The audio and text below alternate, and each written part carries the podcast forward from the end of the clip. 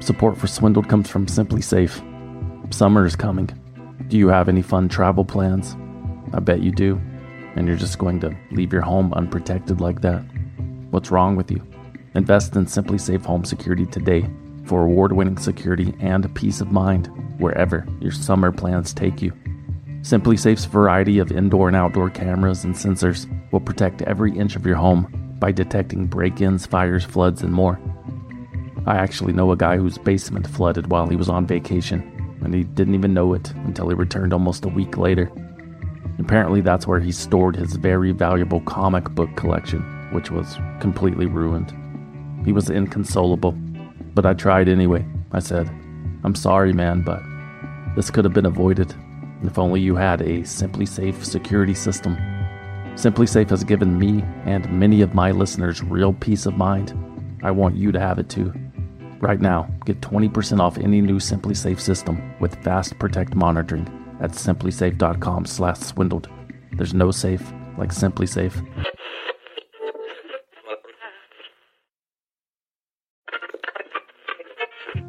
Support for Swindled comes from Claritin. It's that time of year again when I can barely breathe out of my nose. Yep, seasonal allergies. I have it all. Itchy eyes, congestion, sneezing. Luckily, there's a path to relief. Time to live Claritin Clear with Claritin D. Designed for serious allergy sufferers, Claritin D has two powerful ingredients in just one pill that will relieve your allergy symptoms and decongest your nose so that you can breathe better. And it works fast. Claritin's non-drowsy relief starts working in as little as thirty minutes, so not only can you get on with your day sooner, but you can do so without compromise. Ready to live life as if you don't have allergies? It's time to live Claritin Clear. Fast and powerful relief is just a quick trip away. Find Claritin D at the pharmacy counter. Ask for Claritin D at your local pharmacy counter. You don't even need a prescription. Go to Claritin dot com right now for a discount so you can live Claritin Clear. Use as directed.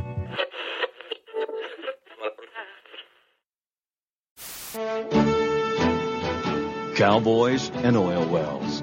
I guess that's what people think of most when you mention Odessa, Texas. Well, it's true. This part of the country is founded deep in Western tradition and has forged quite a legacy from its opportunities in oil production. But as any Texan will tell you, things are changing around here. There's nothing to do in Odessa, Texas. It's flat. It's hot. It's dry. It's boring. There are no hills to climb, no water nearby in which to fish or swim. The landscape is littered with strip malls and dollar stores. The air reeks of sulfur from the nearby oil fields. The tap water has a metallic aftertaste, and you're twice as likely to stumble upon a strip club than you would a bookstore. But that doesn't mean Odessa is completely culturally devoid. The small city in the western part of the Lone Star State is probably best known as the setting of a two thousand four film about high school football named Friday Night Lights, which chronicles the Permian Panthers' nineteen eighty-eight season and attempts to explain why middle-aged men in Odessa are still squeezing into those Letterman jackets, showing off their class rings and telling tales of the glory days that weren't that glorious. At one time, the town exhibited a mania for high school sports that was unrivaled. Back in the eighties, when the district was finally forced to desegregate its schools, one of the last places in the United States to do so. Times have changed in Odessa, maybe at a glacial pace, but that kind of team spirit still exists, with the kind of fervor that makes mortal enemies out of rivals that live less than twenty miles away. The kind of small-town mentality that would make anyone born with ambition want to leave, and they usually do, unless they find themselves trapped in the vicious cycle of teenage parenting or waiting in the wings to daddy's oil field fortune. As a wise man once said, Odessa, Texas is a great place to be from, but there's no reason to stay. Even if you do become a big fish, you're still in a small polluted pond. But it's that kind of community support for high school sports that would make any student athlete yearn to be a Permian Panther. And Jerry Joseph was no different. He had seen the movie. He had heard the stories. and when his half-brother and legal guardian, Jabari Caldwell, received a scholarship to play basketball at the university in Odessa, sixteen-year-old Jerry Joseph saw an opportunity. He took a Greyhound bus to West Texas in February two thousand nine to live in the dorms with Jabari, to start anew. But in reality, Jerry Joseph really didn't have anywhere else to go. Both of Jerry's parents had died before his fifth birthday. He had only recently come to America by way of Florida, stowed away on a ship from Haiti, with nothing more than his birth certificate and a duffel bag of clothes. Out of all the places, Jerry ended up in Odessa. Anywhere was better than home. In Odessa, Jerry stood out in the hallways of his new middle school, not just because he was the only Haitian his classmates had ever seen, but also because Jerry Joseph, at sixteen years old, was six foot five inches tall and weighed at least two hundred twenty pounds, and he was a monster on the basketball court, dunking the ball like LeBron James, a man amongst boys. It didn't take long for Permian's high school basketball coach to hear about the physical specimen that would be coming his way through the freshman pipeline the following year. Coach Danny Wright made contact with Jerry Joseph and invited him to dinner. He introduced Jerry to his wife and children, many of which shared no blood relation with the man they called Dad.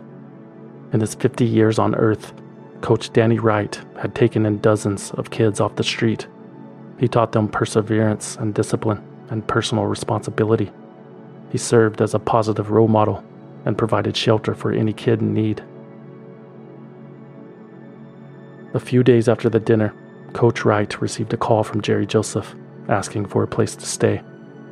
Jerry said his half-brother Jabari was moving back to Florida, but he wanted to stick around. Coach Wright told the Odessa American newspaper, quote, "I didn't go looking for Jerry, and Jerry didn't come looking for me. I believe God sent him here, and he sent him here for a reason." Jerry believed that too. During his first year, Jerry Joseph thrived in his new town. He did his chores at home and completed his homework on time. He jogged to school every morning to stay in shape, and he became a fixture at one of the town's numerous Baptist churches, where he eventually asked to be baptized. Jerry wanted to be reborn into Christ, cleansed of his past sins.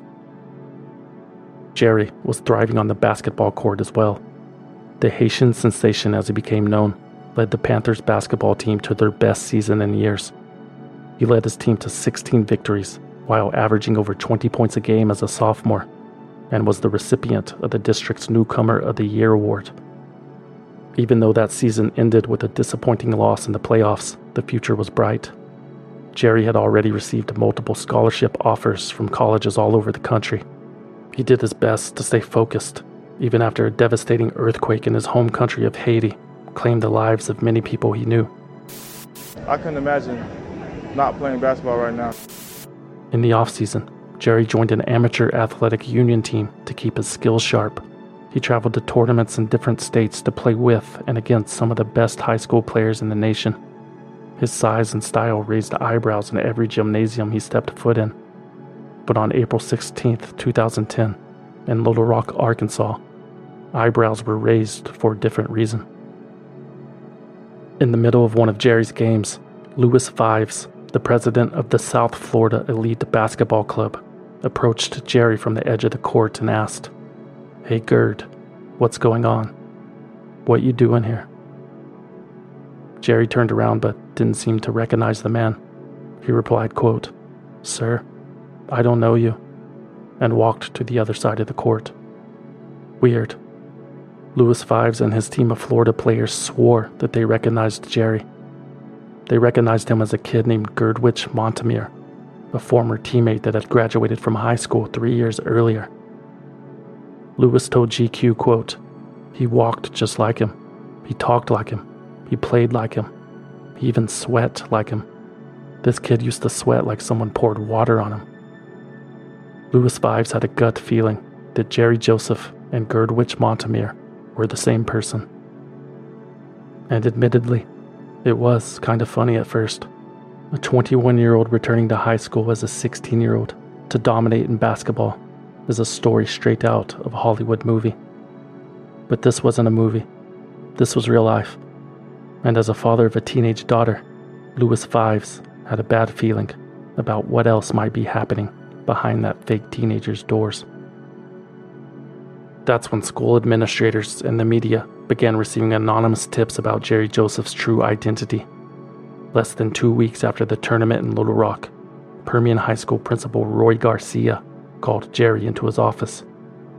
Waiting for him was Coach Wright and a photo lineup that included shots of Jerry in his Permian uniform next to photos of another person that looked just like Jerry in a Dillard High uniform, a school from Fort Lauderdale, Florida.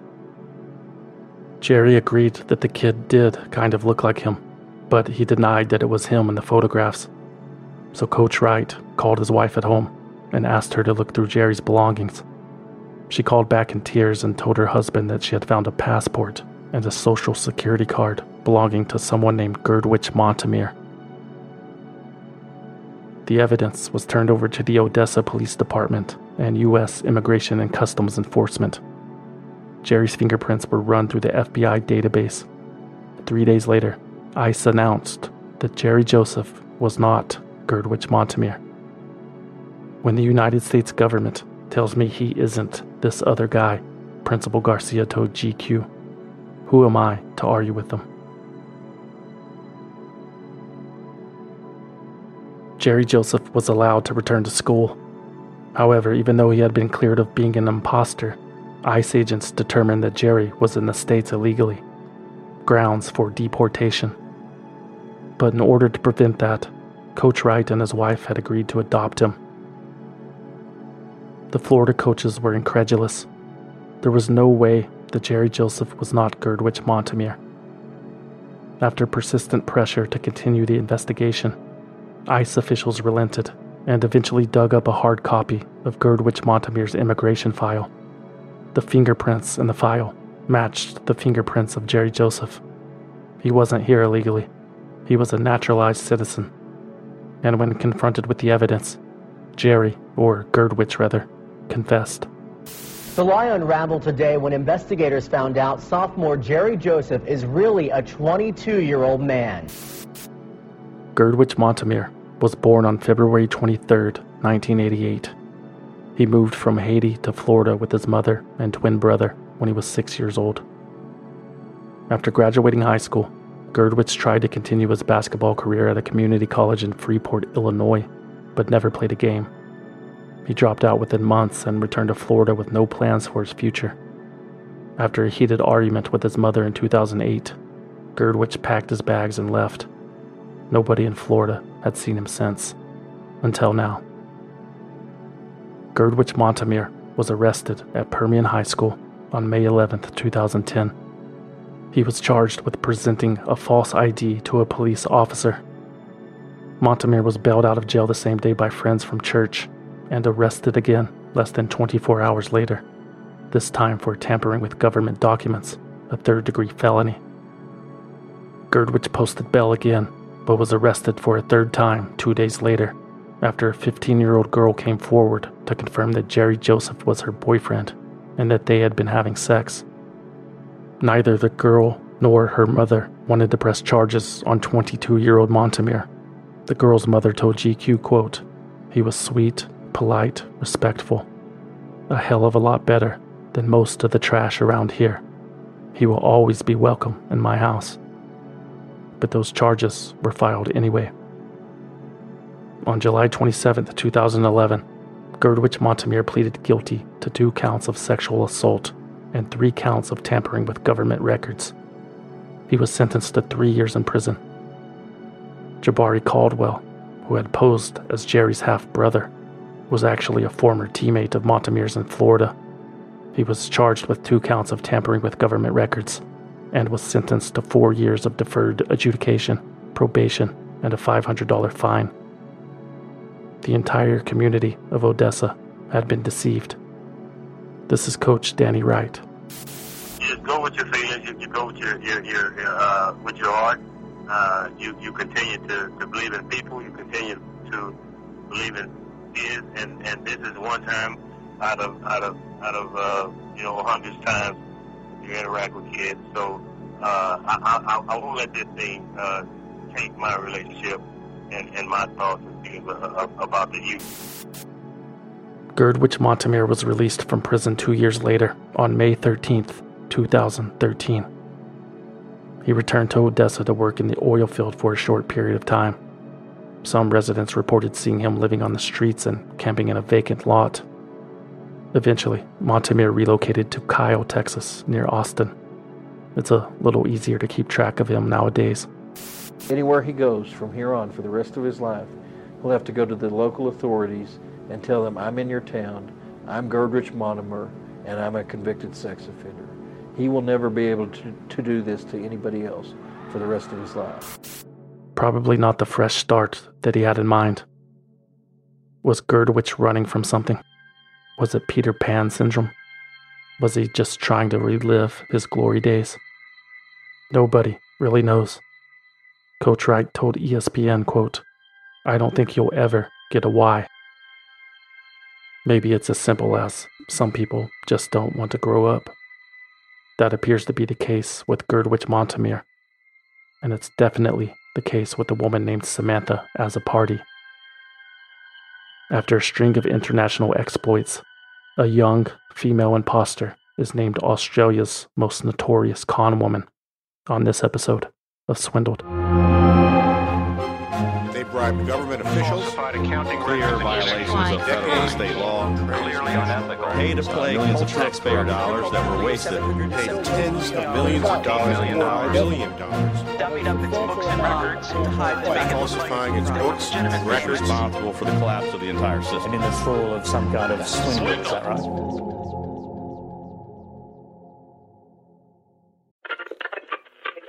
right? Support for Swindled comes from SimpliSafe. When you travel, do concerns back home nag you? You know, did you lock up? Did you leave a window open? Did you forget a child? Things like that. I know I do. That's why I recommend investing in SimpliSafe Home Security today for award-winning security and peace of mind wherever your summer plans take you. Here's a true story that happened to me last week. I was out of town in an unfamiliar city in an unfamiliar room. It was midnight and I was about to fall asleep when I get an alert on my phone. SimpliSafe glass break sensor triggered. Not good. So I log in to view my cameras and I see a massive hailstorm pounding my house in real time. Long story short, I sent a friend over to take care of it. His night was ruined. I slept like a baby. Thank you, SimpliSafe. SimpliSafe has given me and many of my listeners real peace of mind. I want you to have it too. Right now, get twenty percent off any new SimpliSafe system with Fast Protect monitoring at SimpliSafe.com slash swindled. There's no safe like SimpliSafe.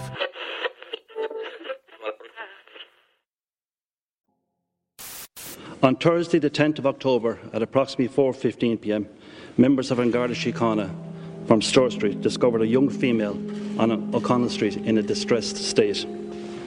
The investigation to date has involved over two thousand man-hours and over one hundred fifteen lines of inquiry. As a result of these inquiries, fifteen possible names were provided to investigators. They were fully checked out, but unfortunately her identity remains unknown at present.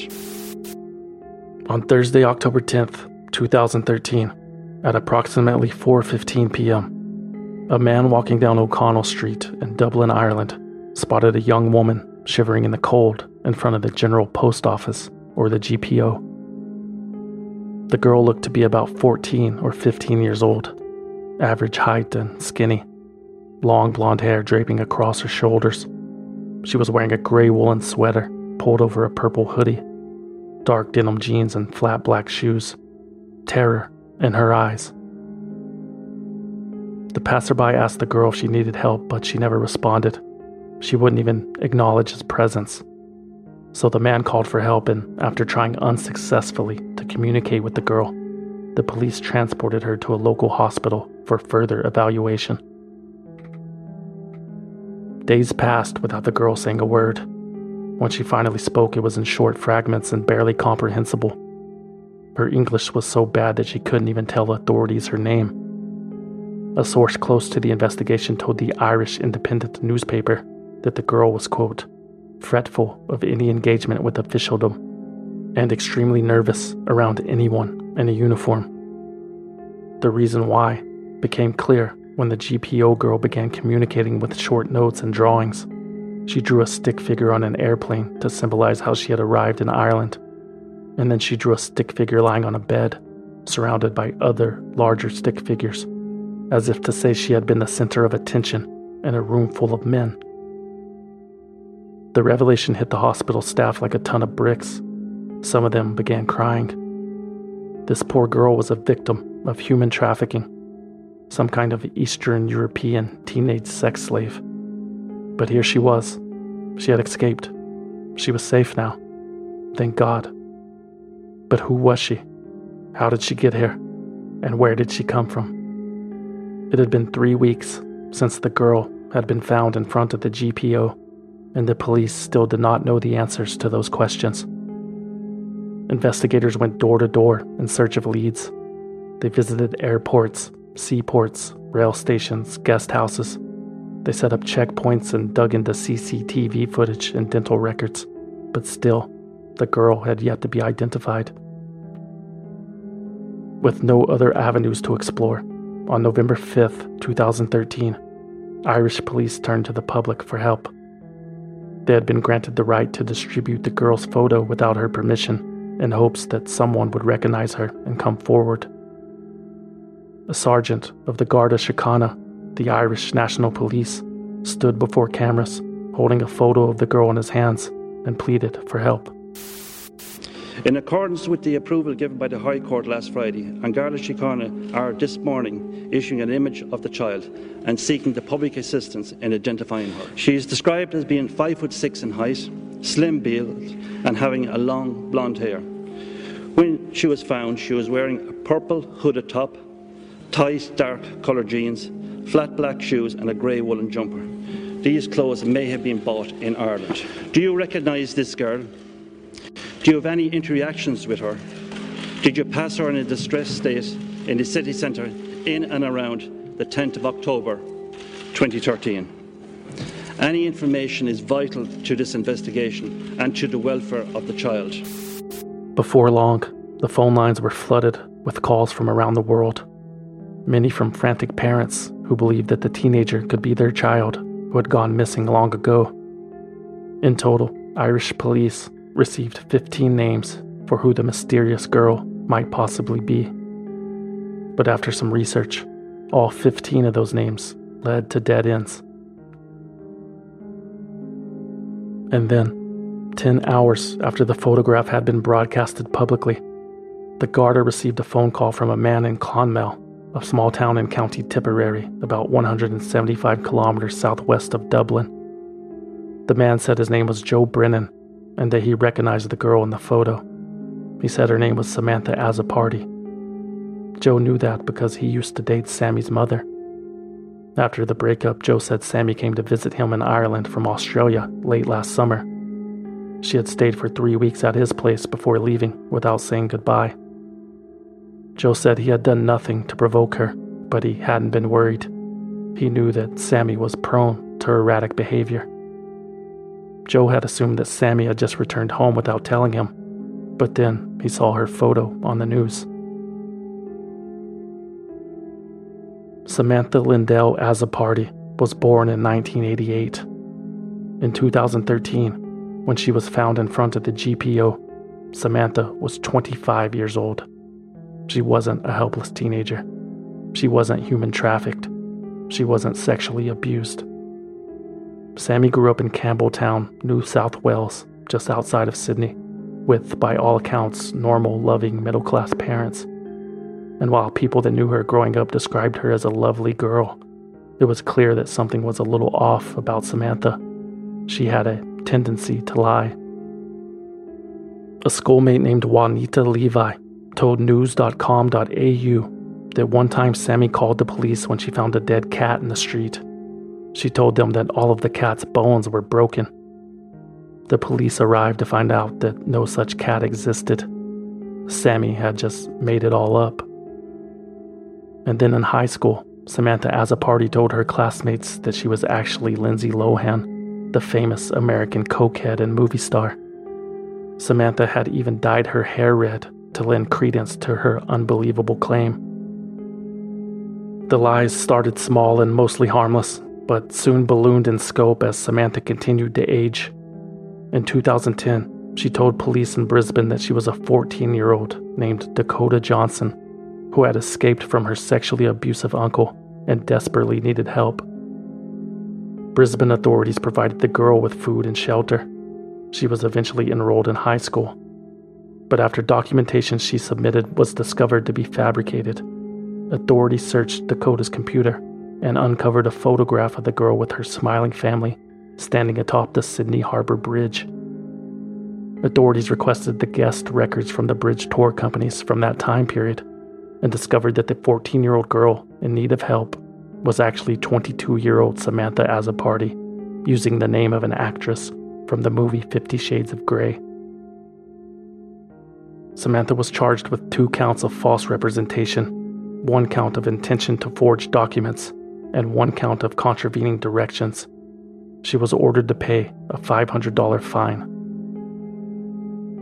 Less than a year later, in two thousand eleven, Samantha Azzopardi struck again, this time as Emily Azzopardi, a Russian gymnast whose father had murdered her mother and twin sister before taking his own life. As an orphaned teenager, Emily was in need of new guardians. She stole the identity of an adoption judge in Florida and sent the paperwork to a new friend's family in Perth who had agreed to take her in. Samantha's adoption scheme fell apart when the birth certificate for Emily Azzopardi was discovered to be a fake. By that time, the twenty-three-year-old had already been enrolled in high school.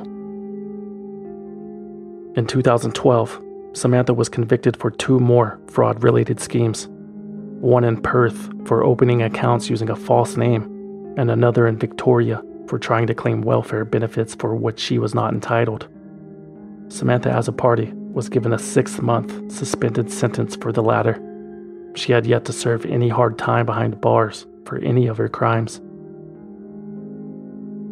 By the time Samantha Azzopardi surfaced in Dublin, in two thousand thirteen, according to Interpol, she had amassed as many as forty different aliases around the world. A senior security source told the Belfast Telegraph that Azzopardi was a, quote, international woman of mystery, a scam artist, who we now believe is involved in some sort of bizarre ruse, which may explain why she did not want her picture released by the Gardaí. She has done this kind of thing before. This is a catch-me-if-you-can scenario, although it is accepted that she has psychiatric issues. Yet, despite the Irish court's acknowledgement that Samantha Azzopardi suffered from a condition that made her, quote, vulnerable, she was given a clean bill of mental health and was deported to Australia six months after she had been discovered without being charged with a crime. The investigation into the G P O girl's identity, codenamed Operation Shepherd, had taken Irish police over two thousand man-hours to complete, for a total cost of two hundred fifty thousand euros.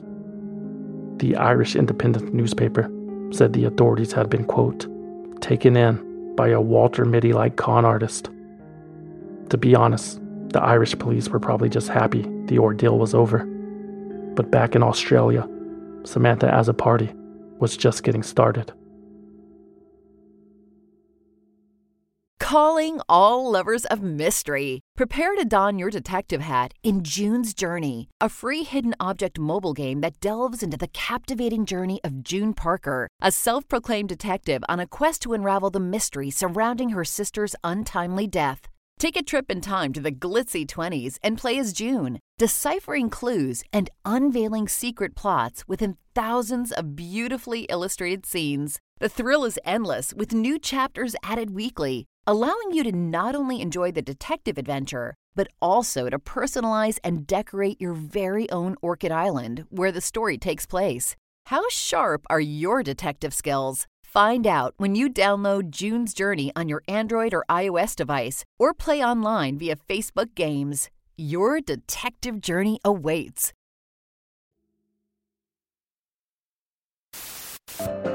Surrounded by the rolling Pacific Ocean, two dramatic headlands stand as a timeless gateway to one of the world's most beautiful harbours. Blessed with over one hundred beaches, bathed in year-round sunshine and buzzing with a youthful vitality, when it comes to the good life, Sydney is hard to top. Emily Bamberger was excited about her upcoming holiday in Sydney. She had just graduated from high school in California, class of two thousand fourteen, and the trip to Australia was her first big solo trip overseas. Emily was looking forward to experiencing a different part of the world and meeting people of a different culture. She didn't know what was waiting for her, but she was anxious to find out. In Sydney, Emily Bamberger became fast friends with another traveler she met in a hostel, a Swedish girl about her same age named Annika Decker. Emily said her friendship with Annika was typical at first before weird things started to happen. She would test me like it was some kind of social experiment, Emily told news dot com dot a u. We were on a bus one day, and when we got off she asked me how many people were on the bus. I told her I didn't know, and she told me there were twenty-eight people, thirteen Caucasians. She said I needed to be more aware of my surroundings. Annika Decker was always aware of her surroundings because she had been on the move constantly since she was a little girl. Annika explained to Emily that she was born of royal Swedish blood and that she had been kidnapped by Interpol agents when she was a child. Annika said her keepers had been taking her to one place after another ever since to make sure she stayed off the radar. It was a ridiculous story, and Emily was understandably skeptical. That is, until one day she received an email from a man with an Interpol dot com email address. The man writing to Emily seemed to know everything about her. He included her California address and the names of her parents and friends. And the man knew that Emily was currently Annika's companion, because he was Annika's keeper. In the email, the man warned the girls that they were both in danger, that somebody was following them, and that they should leave Sydney as soon as possible. I was terrified. I've never felt so scared. They sent me some documents and we went down to R M S. I got a new I D. My name was Amy Fisher.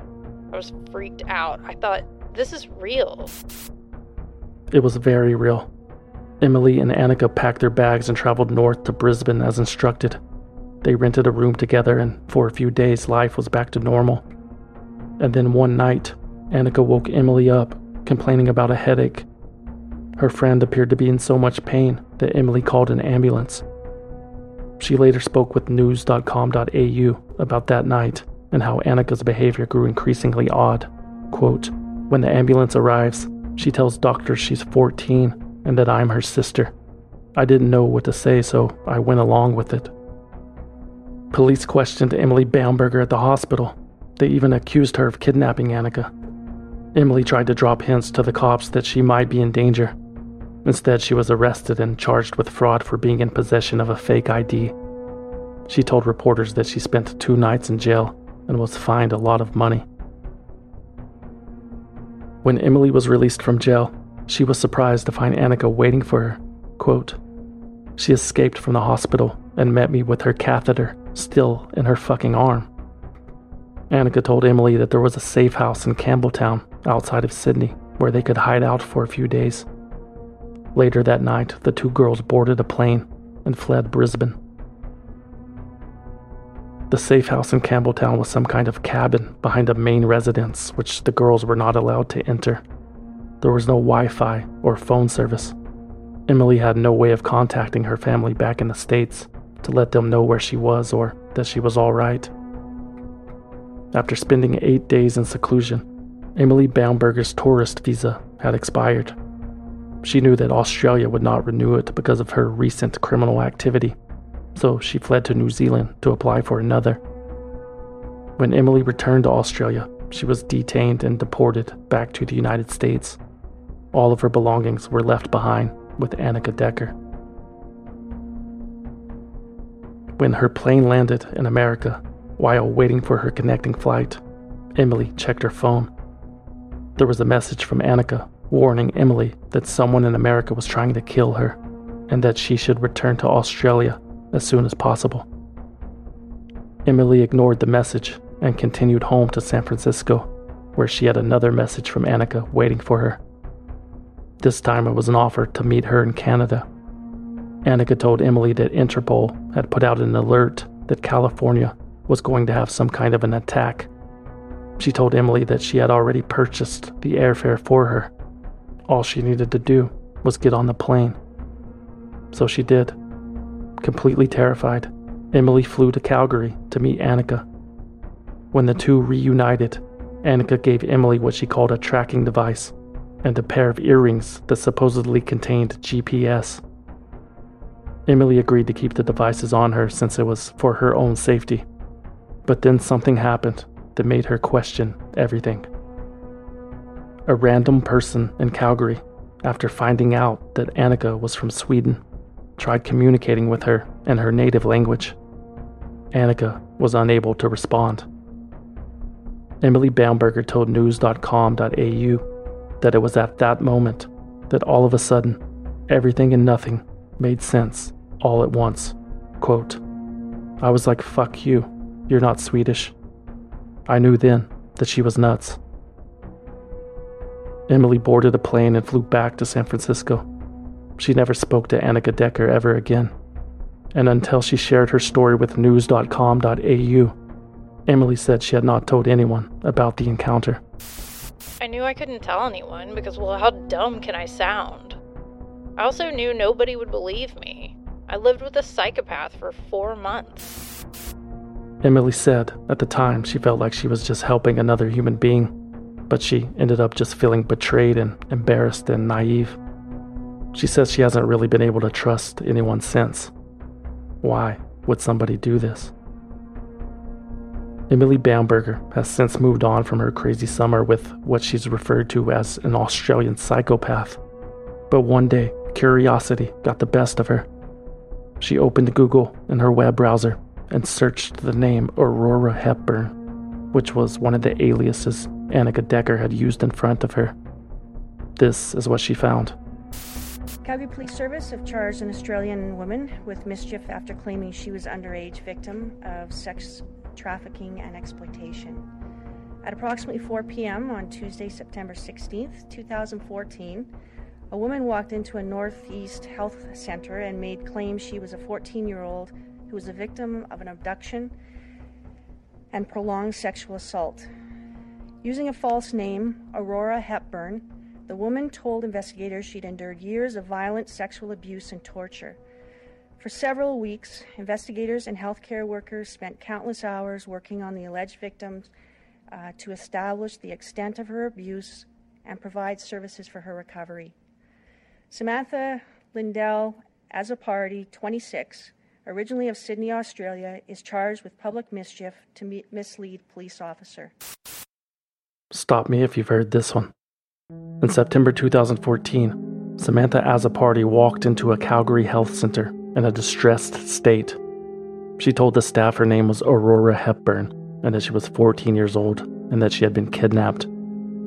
She told them that she had, quote, endured years of violent sexual abuse and torture. Of course, none of those things were true, but the Canadian authorities, just like the Irish police before them, spent an enormous amount of resources investigating the case. In fact, that's how Azzopardi was ultimately identified. Calgary police were tipped off that the case sounded awfully similar to one that occurred in Ireland almost one year prior. Since Samantha refused to cooperate, it was never determined how she had made it into Canada, but authorities would later find out that she had come through Ireland. After her friend Emily Bamberger was deported, Samantha decided that she wanted out of Australia as well. So the G P O girl returned to the scene of one of her most infamous schemes less than six months since it had occurred.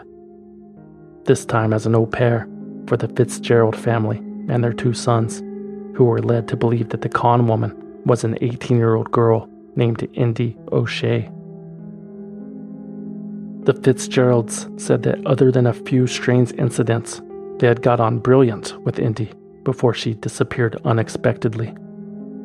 When the family looked through the belongings Indy had left behind, They found paperwork that revealed her true identity.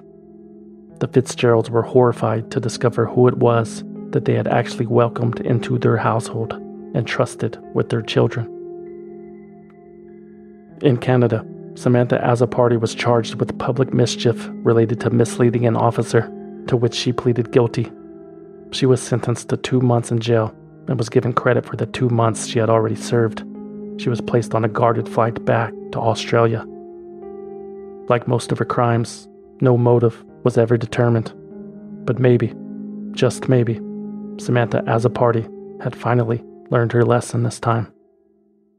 Don't hold your breath. You know, some people enjoy composing their own music, chord by chord, and others are happiest when they come across that one perfect song. Work is not a lot different than that. Whether you prefer building your own workflow or using a pre-made template, with Monday dot com, you and the team can work in a way that's comfortable for everyone. Tap the banner to go to Monday dot com and build your own amazing workflow, or find an awesome template. No judgment.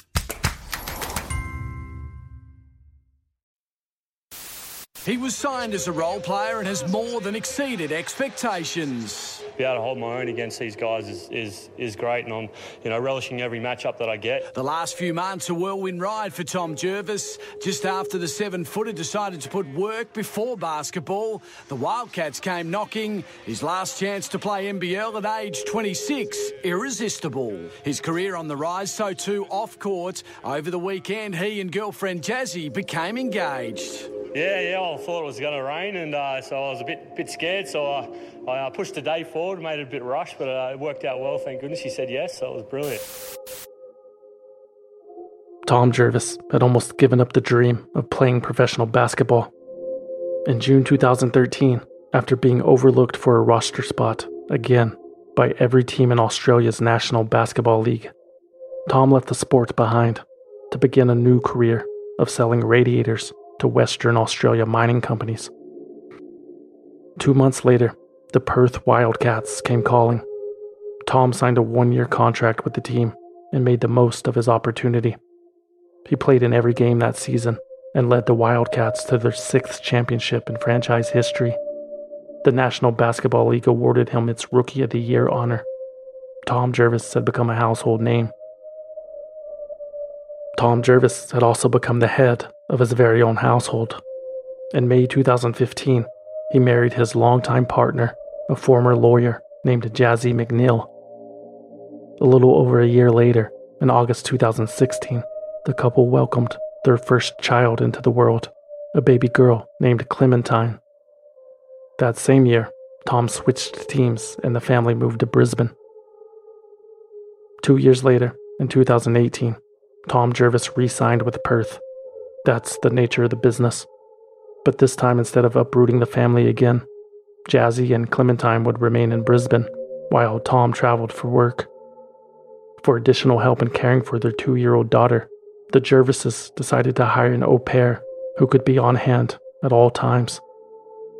After the initial round of interviews with applicants they found on the internet, the Jervises decided to hire a young girl named Harper Hernandez.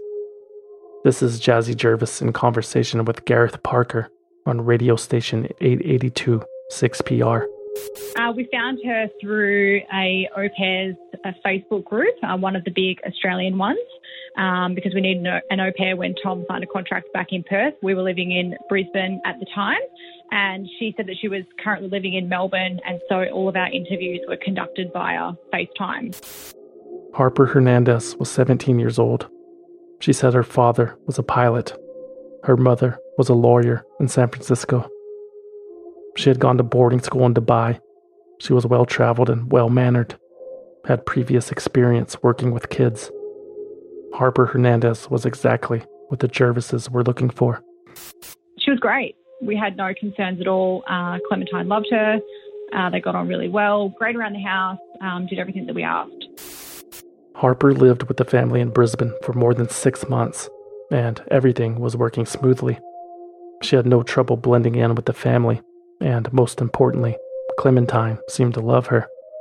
Although Jazzy did think it was kind of weird that Harper requested not to be in any photographs. Then one day, Jazzy Jervis received a message on Facebook from a woman in Melbourne asking the Jarvises if they had someone named Marley that worked for them. I said no. Um, and they said, look, we think there's a girl who's going around saying that she's married to Tom Jervis and we think that she's got your daughter with you. Now, sort of said, you know, no, we don't have anyone called Marley. Can you provide us with any photos or any further information? Um, and they didn't really give us anything uh, except to say that, you know, they thought that she had been posing as a casting agent uh, and liaising with their thirteen-year-old daughter. In April two thousand nineteen, that woman's daughter, who was twelve years old at the time, responded to a classified ad on the website Gumtree for a voiceover role in an upcoming Pixar film. The girl was contacted by a talent scout from United Talent Agency named Marley, who offered the hopeful actress an all-expenses-paid trip to Sydney for an audition. But when the young girl arrived in Sydney, she discovered the audition to be a bit unconventional. Marley instructed the teenager to go to a variety of different locations around the city while remaining in character. For one of these assignments, the girl was told to walk into the offices of Centrelink, the Australian government department in charge of social welfare payments, to hand the staff a note that said she had seen a ghost. The girl had completed a similar task earlier in the day at the Royal Children's Hospital. At one point, Marley made the girl provide a fake I D and a fake birth certificate to the legal aid office. Meanwhile, it was Marley's generosity that caught the attention of the girl's stepmother. She had been showering the young actress with expensive clothes and gifts. The stepmother later told news dot com dot a u, quote, "That's when I knew something wasn't right and felt straight away that it was grooming." Fortunately, the twelve-year-old returned to Melbourne unharmed, but she never heard back about the audition. United Talent Agency later confirmed that they had no record of having ever employed a woman named Marley. Very strange. Or maybe not, because something similar happened to another young girl from Sydney a few months prior. A woman named Coco, claiming to work for a modeling agency, reached out to a thirteen-year-old girl named Georgia on Instagram. Coco offered to fly Georgia, her mother Mel, and her sister Tiarna to Melbourne for modeling and acting training. The family accepted the invite only to find the actual training a bit bizarre. The first red flag happened on the train when Coco told Georgia that she was not allowed to sit anywhere near her. Next, Georgia was asked to start conversations with strangers on the street to tell them that her sister had died. Coco also made the girl physically clean her stash of international coins. Welcome to the entertainment industry. Georgia's family found the whole weekend to be incredibly odd, but it's not like this was something any of them had ever done before. For all they knew, this was the way the industry worked. But their suspicions peaked when they discovered that the motel room they were staying in had not been booked under their names, nor had it been booked under Coco's name. The motel room that Georgia and her family were staying in was booked under a name they had never heard before, Jazzy Jervis. Georgia's mother, Mel, decided it was time to confront Coco, and Georgia's sister, Tiarna, decided to secretly record it for your listening pleasure. Here are the highlights. Mel starts off by asking Coco, who is Jazzy? I'm kind of like, I've got some questions I'd like you to answer me. Yeah. Who's Jazzy? My sister. Is it? Yeah. But why did she check into this motel? Jazzy. Jarvis? Yeah. After that question goes nowhere, really. Mel then asks Coco why Georgia was forced to clean her currency. Oh, and I okay. have a question also. Why did you get Georgia to wipe down money and you grabbed it with cloth? It had stickers, honey, on it. No, she said it had nothing on it. And I touched that money. You didn't have anything on it. So it that was, was after it finished. Where was the honey from? That wasn't sticky. It wasn't sticky. It was sticky. No, it wasn't. Were the coins sticky or not? We're living in an era of alternative facts. What's going on? What do you mean? What's I don't on? believe you are who you say you are. The confusion over the names had made the man working the front desk of the motel concerned. He told George's family that they needed to leave the motel and he would have to call the cops. In the recording, Mel and Tiarna repeatedly asked to see Coco's driver's license to confirm her identity. Coco refuses to comply. I feel like I'm now being interrogated. Yeah, because that's how I... Because we're about to get caught, police called on us and our things searched. So we're just concerned why our things are getting searched. Can I go talk to you? Do you have any I D? Yeah, but I feel like well, now I'm being... Can I, can I, can I go talk it? to him I've first? Asked you three times for I D today. No, you haven't actually haven't. I said you haven't even shown... Eventually, Coco grabs her things and leaves the room. Oh, I'm so sorry, guys. I don't know. So do you I have our like... tickets to get home now that yes, you're walking I away? I do have your tickets. And where are they, though? I will email them to you. But could you email them on the spot? Because what if we are stuck here with a sick baby? We're not sick, stuck here. Georgia, Mel, and Tiarna made it back to Sydney safely. One of the first things they did was contact Jazzy Jervis, who was able to confirm from photographs and a cell phone number that Coco and Harper Hernandez were the same person. But Coco, Harper, Marley, whoever this woman was, no longer worked for Jazzy Jervis. Tom and Jazzy had let her go a few months earlier after they had received other concerning messages. Uh, we've even had someone come forward to say that she left our daughter with them for three hours in the middle of Melbourne City and didn't. This was a complete stranger. The Jervis family told Harper Hernandez that her services were no longer needed, and Tom gave her a ride to the airport so she could return to Perth. But apparently she never did, and apparently she had stolen Jazzy's identity. When the story made the rounds in Australia, it did not take long for the media and the public to identify Coco and Marley and Harper Hernandez as thirty-one-year-old Samantha Azzopardi. The nation's favorite schoolgirl con artist was up to her old tricks again. In fact, the name Harper wasn't even an original alias. Samantha had used the name Harper Hart in two thousand sixteen, immediately after her return to Australia, following her Canadian incident, to pose as a thirteen-year-old girl to enroll in a Sydney school. Like usual, Harper Hart had claimed to be a victim of sexual assault and human trafficking. She said she was enrolled in the United States' Witness Protection Program. But when police tested the fingerprints on one of the school assignments she had turned in, they were a perfect match to Samantha Azzopardi. For that incident, Samantha pleaded guilty to charges of dishonestly obtaining financial advantage by deception and was sentenced to a year in prison. She became the Jervis' au pair a month after her release in June two thousand eighteen.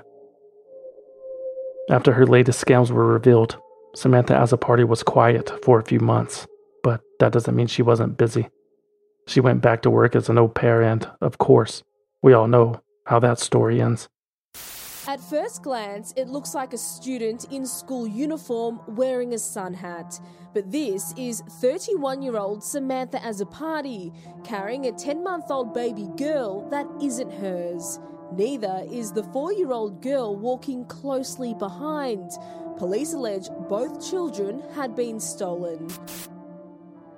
On November first, twenty nineteen, Samantha Azzopardi was arrested in Bendigo for kidnapping. She had used forged documents to gain employment as an au pair for a couple in Pascoe Vale two weeks earlier. Samantha told the couple that she was taking their children to Geelong for the day, but instead was spotted in a Headspace mental center in Bendigo, one hundred seventy-five kilometers away. Police caught up to Samantha in the cosmetics section of a Myer department store. She was dressed head to toe in a schoolgirl's uniform, using one arm to balance the baby on her hip while sipping out of a carton of milk with the other. The couple's older child was following closely behind, accompanied by an unidentified woman. Samantha was arrested, and in her possession were Jazzy Jervis's driver's license and passport. The Pascoe Vale couple's children were returned unharmed. For the past two days, Azzopardi was due to face court here in Bendigo, but failed to do so because she was taken to hospital. The court heard the thirty-one-year-old refused to let police photograph her, as well as take a D N A sample. A magistrate has since granted an application, forcing her to comply. At her court hearing on November twentieth, twenty nineteen, Samantha Azzopardi was formally charged with more than fifty offenses, including four charges of stealing a child, two of which occurred in the prior year, twenty-six counts of obtaining property by deception, and nineteen charges of possessing identification and intending to use it to commit an indictable offense. Samantha Azzopardi's next court date is scheduled for January ninth, twenty twenty. Hopefully, she will finally get the help that she so desperately needs. Stay tuned.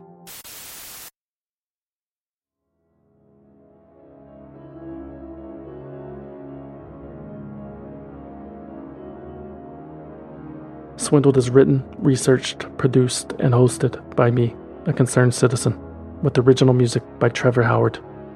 Special thanks to Olivia Lind for lending her voice to this episode. Olivia hosts a fantastic podcast called Flat Rock that explores the nineteen sixty-nine murder of a twelve-year-old girl named Kathy Jones. I highly recommend it. Go check it out. For more information about Swindled, you can visit swindled podcast dot com. And follow us on Instagram, Facebook, and Twitter at Swindled Podcast. There's also a subreddit at r slash swindled if you're into that kind of stuff. Or if you want to yell at us the old-fashioned way, write us a letter at P O Box six zero four four, Austin, Texas, seven eight seven six two. Please, no packages. We do not trust you. Swindled is a completely independent production, which means no network, no investors, no bosses, no shadowy money men. And we plan to keep it that way, but we need your support. Become a valued listener at patreon.com slash swindled. Not only will you help the show, but you will get something in return. For as little as five bucks a month, valued listeners get early access to new episodes and exclusive access to bonus episodes, which you can't find anywhere else. And the best part, everything is commercial free. And you can listen right inside of your favorite podcast app, just like you're doing right now. In fact, I'd like to take this time to welcome our newest valued listener to the family, Guerdwich Montimer. What do you think, Gerd? Are you having fun so far?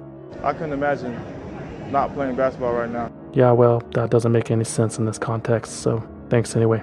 Help us out, patreon.com slash swindled. Or if you want to support the show and look fabulous while doing so, consider buying something you don't need at swindledpodcast.com slash shop. There are stickers, patches, hats, hoodies, posters, t-shirts, and more.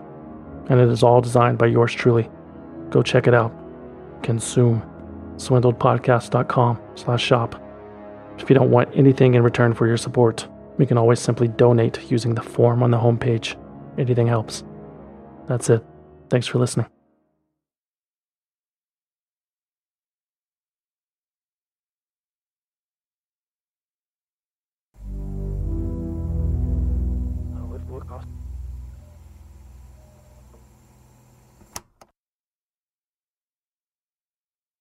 Thanks to SimpliSafe for sponsoring the show. SimpliSafe has given me and many of my listeners real peace of mind. I want you to have it too. Right now, get twenty percent off any new SimpliSafe system with Fast Protect monitoring at SimpliSafe.com slash swindled. There's no safe like SimpliSafe.